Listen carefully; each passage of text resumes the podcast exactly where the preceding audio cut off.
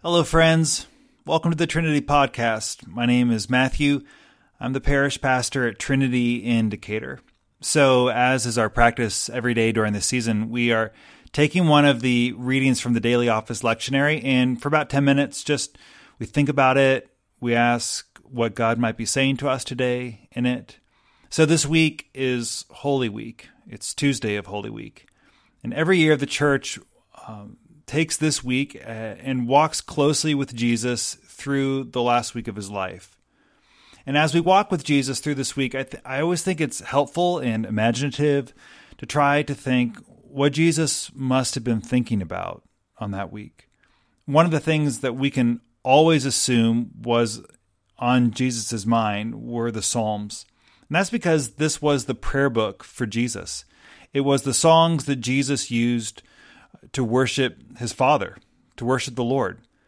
And it was probably a psalm like the one we're going to read today that was on his heart during that last week. So I'm going to read Psalm 6 um, or a portion of it, and then I'll pray. And then I'll share a couple of thoughts that I have uh, from this psalm. So this is Psalm 6. Be gracious to me, O Lord, for I am languishing. Heal me, O Lord for my bones are troubled. My soul also is greatly troubled. But you, O Lord, how long? Turn, O Lord, deliver my life and save me for the sake of your steadfast love. For in death there is no remembrance of you. In Sheol, who will give you praise? I am weary with my moaning. Every night I flood my bed with tears, I drench my couch with my weeping. My eye wastes away because of grief. It grows weak because of all my foes. Depart from me, all you workers of evil, for the Lord has heard the sound of my weeping. The Lord has heard my plea. The Lord accepts my prayer. This is the word of the Lord. Thanks be to God.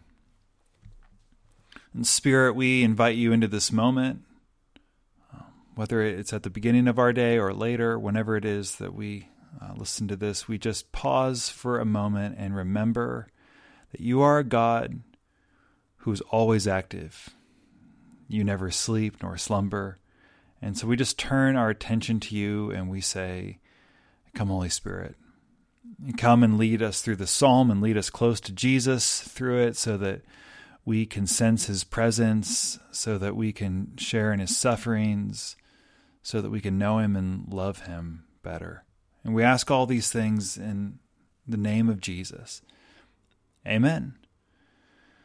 We find ourselves this week in a couple of really significant moments. First of all, as I already mentioned, it's Holy Week, which means we're in the holiest week of the year for Christians, the time where we walk closely with Jesus all the way to Good Friday and Easter Sunday. And at the same time, it is a holy week unlike any that we've ever had. We're doing it in our homes. We're staying away from people. Everyone's in isolation. Shelter in place is keeping us from any sort of contact with people outside of those in our household. And so there's a deep loneliness to this, which um, may actually be really appropriate as we keep close company with Jesus. And simultaneously, in our country, we are what is probably the beginning of the apex for some of the hot spots for COVID 19.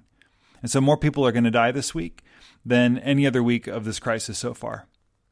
We are entering probably two of the most difficult weeks in our nation's history, and certainly uh, in, in our own lives, some of the hardest weeks of our own lives. And simultaneous to that, the natural resources and reserves that a lot of us have been living off to up to this point are just beginning to run out. And I'm not uh, talking about groceries. I mean, the sheer adrenaline that was keeping most of us going for a while has just been tapped. And so we find ourselves in this holy week, and maybe you find yourself today just feeling like feeling sadder than you have previously. Um, maybe this week has felt heavier, and you're not quite sure what to attribute it to. And there are so many things to attribute it to, and, part of it is is just the reality of what is happening and our inability to to process it and to live fully in it because it's kind of overwhelming. Um, it's just that we've reached a limitation in ourselves, and so if that's where you are right now, this psalm gives us some language. The first thing we see in this, the psalmist tells us that he is experiencing grief and it's affecting his whole body. Grief is bodily. He says, My bones are troubled.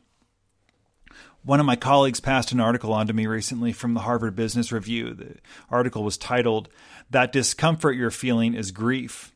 And it was really helpful in describing um, what it is that we're going through. It, gave, it just gave it a name. And I really appreciate the way that the psalmist acknowledges that there's a physicality to what we're going through right now. It's affecting our very bodies. And I know that that probably isn't true for all of you, but for some of you, maybe maybe even for many of you, this is affecting your capacity to sleep. It's affecting your stomach. It's showing up in your head and in places where you carry stress in your body. There, there's a grief that we're experiencing as people, as world citizens right now, and it's physical. It's not merely physical, though. It's also deeply emotional and spiritual, which is why the psalmist immediately then says, My soul is also greatly troubled. It's not just that the externals are affecting me, it's also my internals are upset and turned over. The song goes on, and we're given a question, uh, and I think it's a question that captures the feeling of this moment. The psalmist just simply asks, How long, O Lord? It's a question that is all over the book of Psalms. It's all over the place. It's a question of lament. It's a question of grief. It's it's uh, how long is this going to continue, and when will this stop? And can you not bring relief? Why is it so long in coming? How long, O Lord? And there there's a um, there's an ache to the waiting that we are experiencing right now. How long will this last? Waiting is hard. There is part of the grief that we're even feeling is the anticipation, the waiting. We looked at this last week in the Songs of Ascent. The psalmist writes, We have had more than enough of contempt. Would you remember mercy? A part of the grief that we're feeling is just this feeling of bracing for what is going to happen, and then the the uncertainty around when we'll be on the other side. It's just the ache of waiting.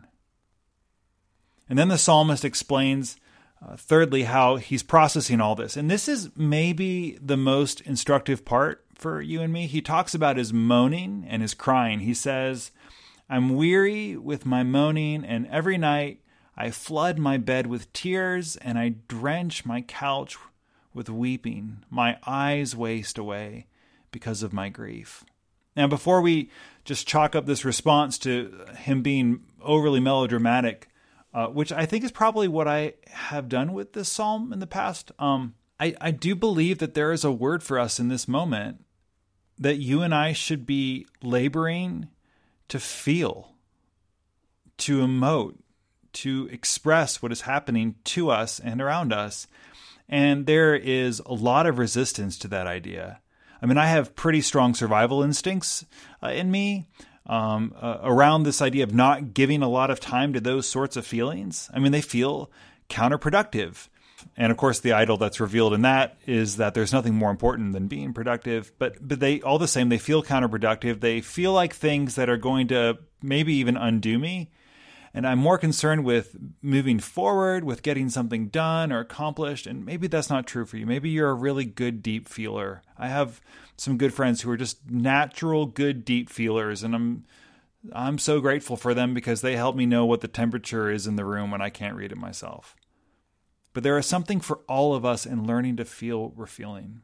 I was talking with a, a really good friend over the weekend. She's a counselor and a therapist, and she was just encouraging me to not be afraid to feel the anxiousness, to feel the grief, to feel the sadness, to feel the anger surrounding what's happening right now. And it doesn't have to be because someone you know is directly suffering from this disease or someone in your immediate family has lost their job um, because of this or, or anything like that. I mean, I know people who have had big plans changed, canceled, graduations, weddings, trips they've been saving up for for years, all sorts of things that are just lost or at least suspended in the air right now. People who were in the middle of selling their house or buying a house or transitioning jobs or looking for jobs. All these things that were just about to happen and now everything's up in the air and no one knows when uh, it's going to land and when we can move forward. It doesn't have to be huge stuff. You don't have to play the grief comparison game where we try to figure out who has the right to be in grief right now and who doesn't. We can just acknowledge that there's something that's being lost right now, and it's general and it's hurting everyone. And there's permission in the Bible to feel it, to not have to have it produce anything in you, but just to let it be and to feel it. And the reason that you are free to feel it is the fourth thing in our text. It's because you don't have to be worried that it's the end. You don't have to be worried that it's going to overwhelm you or undo you or lead you into a bottomless place. The psalmist ends with the promise that God has heard his weeping. He knows your pain and he's in it with you. He sees and he hears, and because of that, the grief will not have the final word, but God will. The God who, in Revelation 21, it says, He literally wipes the grief from our eyes, He wipes the tears from our eyes. And that's the final word in our Bible. And because it is, you and I are free to express and to be where we are, to feel what we're feeling. And the psalmist gives us language, gives us courage, gives us a, a picture of it. And what better week to do that than this week? You know, what better week to enter into sorrow than the week that we remember that our Savior was a man of sorrows, acquainted with grief.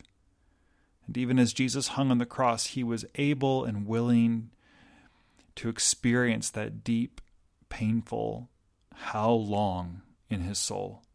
It gave him permission to cry out from the cross, My God, my God, why have you forsaken me? And I hope that you and I um, this week, that we have the courage, we give ourselves the freedom, we take um, the opportunity to enter into that grief with Jesus, to share in his sufferings. I want to close by reading a prayer. It's the collect for the day, and every day of Holy Week has its own appointed prayer, and this is the one for Tuesday of Holy Week from the Book of Common Prayer. O Lord our God, whose blessed Son gave his back to be whipped, and did not hide his face from shame and spitting, give us grace to accept joyfully the sufferings of the present time, confident of the glory that shall be revealed through Jesus Christ our Lord, who lives and reigns with you in the Holy Spirit, one God forever and ever. Amen.